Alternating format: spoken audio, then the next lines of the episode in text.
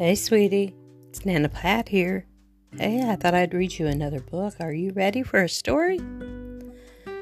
This one is a little golden book. I love these little books.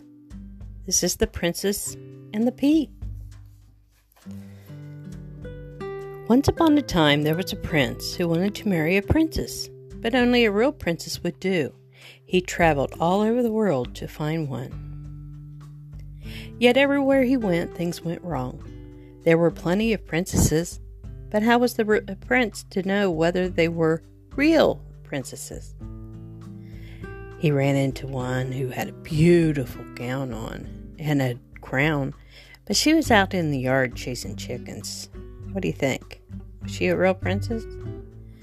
There was another princess that, although the prince ate with a knife and fork, the princess picked up her food with her hands and just ate it like that.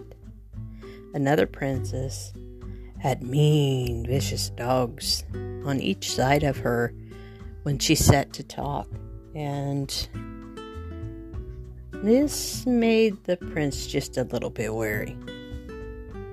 Back to the story. There was something not quite right about all of them. So the prince returned home quite unhappy because he would have liked very much to bring back a real princess to meet the king and queen. One evening, a terrible storm struck. Thunder boomed, lightning flashed across the sky, the rain slapped against the castle windows. It really was frightful. Even the cat was scared. In the middle of the night,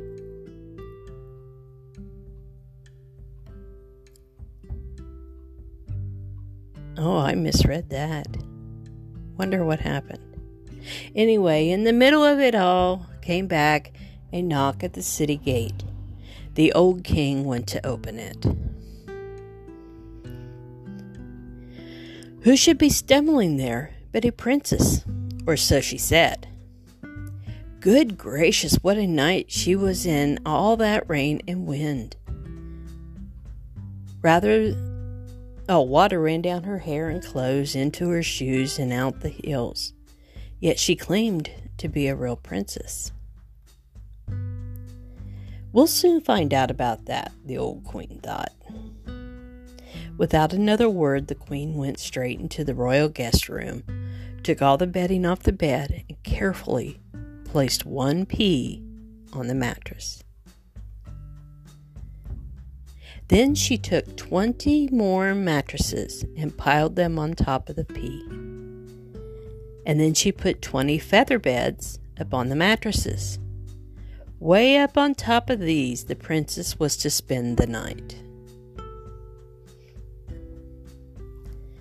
The next morning, the queen asked her, Did you sleep well, my dear? Oh, exclaimed the princess, no, I hardly closed my eyes at all. Heaven only knows what's in that bed. I lay on something so hard that I am black and blue all over. It was terrible. The queen smiled. The king laughed, and the prince's eyes grew wide. The family could see that the girl was a real princess because she had felt the pea through 20 mattresses and 20 feather beds. No one but a real princess could be as delicate as all that. The prince wasted no time in asking her to marry him, for he found his real princess at last. They got married. What do you know? Even the cat was there to say good wishes.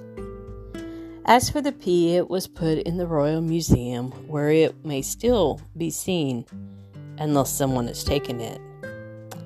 There, that's a true story. Or is it? It's a fairy tale. Anyway, I hope you enjoyed this story. I liked reading. I hope you enjoyed listening.